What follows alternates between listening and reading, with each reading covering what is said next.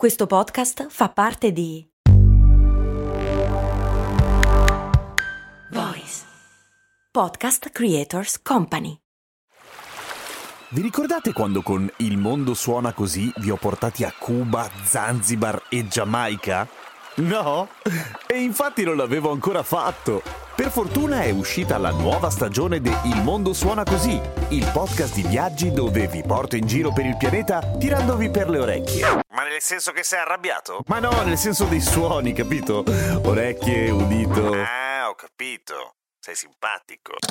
Il mondo suona così, una produzione voice in collaborazione con Eden Viaggi.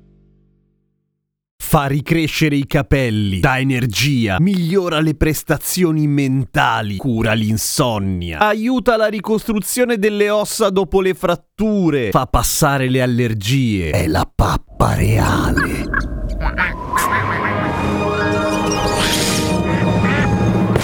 Cose molto, cose molto umane Con Gemcast è molto umano. Ogni giorno un nuovo argomento Ci divertiremo.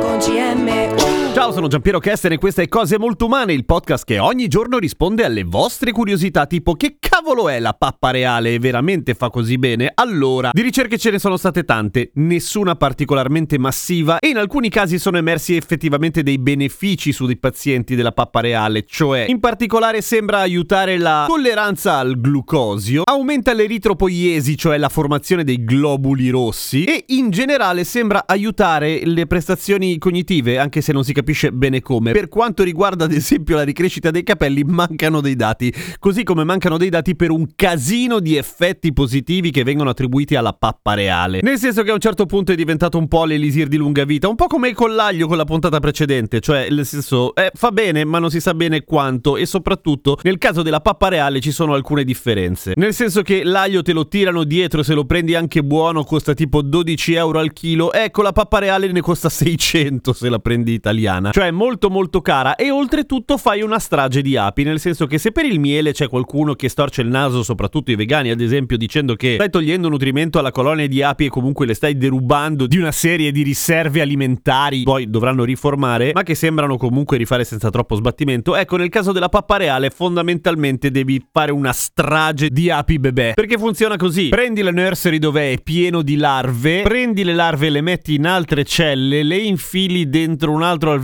ci fai produrre un casino di pappa reale, poi prendi la pappa reale e le larve le butti via. E ci fai una zuppa se sei in Cina, perché di solito fanno così. Dicono che sia buona. Comunque, appunto, è una strage di migliaia e migliaia di individui che potrebbero colonizzare alveari e fare nuove api. E dal momento che le api sembrano essere, insomma, non proprio in estinzione, ma comunque non stanno aumentando di numero, sembrerebbe essere un po' una cazzata particolarmente insostenibile, giusto? E in più, diciamoci la verità, la pappa reale fa schifo. Però ammettiamo che faccia bene, ma che cosa serve la pappa reale? Reale alle api. Intanto come la fanno? La pappa reale viene prodotta dalle operaie, che sono fondamentalmente le api che fanno tutto nell'alveare, con le ghiandole ipofaringee ed è fondamentalmente rigurgito di miele, polline e tutta una serie di cose. È vo- vomito di operaia. Cosa contiene la pappa reale? Eh, per la maggior parte acqua, come quasi tutte le cose, fino al 70%. Poi ci sono delle proteine, lo zucchero, i grassi, le vitamine, sali e aminoacidi in quantità assolutamente casuali a seconda del tipo di ape. In particolare vitamina D, ferro, potassio, magnesio e anche acetilcolina che è un neurotrasmettitore che abbiamo anche noi naturalmente, ma la cosa interessante è la sostanza scoperta nel 2011 che effettivamente determina la trasformazione di larve normali, cioè perché le larve sono tutte uguali, in larve di regina nella colonia delle api. E la trasformazione non è un dettaglio, nel senso che un'ape che diventa regina cambia sostanzialmente il suo modo di vivere, intanto se la tira tantissimo, chiede cose, ha un sacco di capricci, ha tutto un sacco di servitori intorno, ma continuerà a nutrirsi di pappa reale per tutta la vita, avrà la possibilità di produrre uova ed è l'unica ape nella colonia che effettivamente depone delle uova e soprattutto mentre le altre vivono una cosa tipo mesi o settimane a seconda, l'ape regina dura 5 anni. Non è male e questo ha dato probabilmente luogo alla sensazione o al pensiero o alla speranza che mangiare pappa reale allunghi la vita. Il problema è che noi umani umani non siamo api e quindi non diventiamo regini e non viviamo 5 anni, meno male, ma eh, nel senso non viviamo eh, l'equivalente dell'ape regina in anni delle api, che non saprei dire quante sono. Perché siamo umani e ovviamente le cose su di noi funzionano in modo diverso, naturalmente. Però il fatto che le regine vengano nutrite da pappa reale per tutta la vita e soprattutto il fatto che la pappa reale determini la creazione, la nascita di regine all'interno delle colonie delle api è un po' il senso del fatto che rubare la pappa reale agli alveari è un po' una bastardata. E siccome a dir la verità, per quanto suoni cinico, quello che è contenuto nella pappa reale è contenuto in un casino di integratori diversi, ecco, non è necessariamente la scelta migliore o più sostenibile quella di mangiare la pappa reale e poi ribadisco, fa abbastanza cagare. Purtroppo ho una faccia, seguimi su Instagram, sono Radio Kesten. A domani con cose molto umane.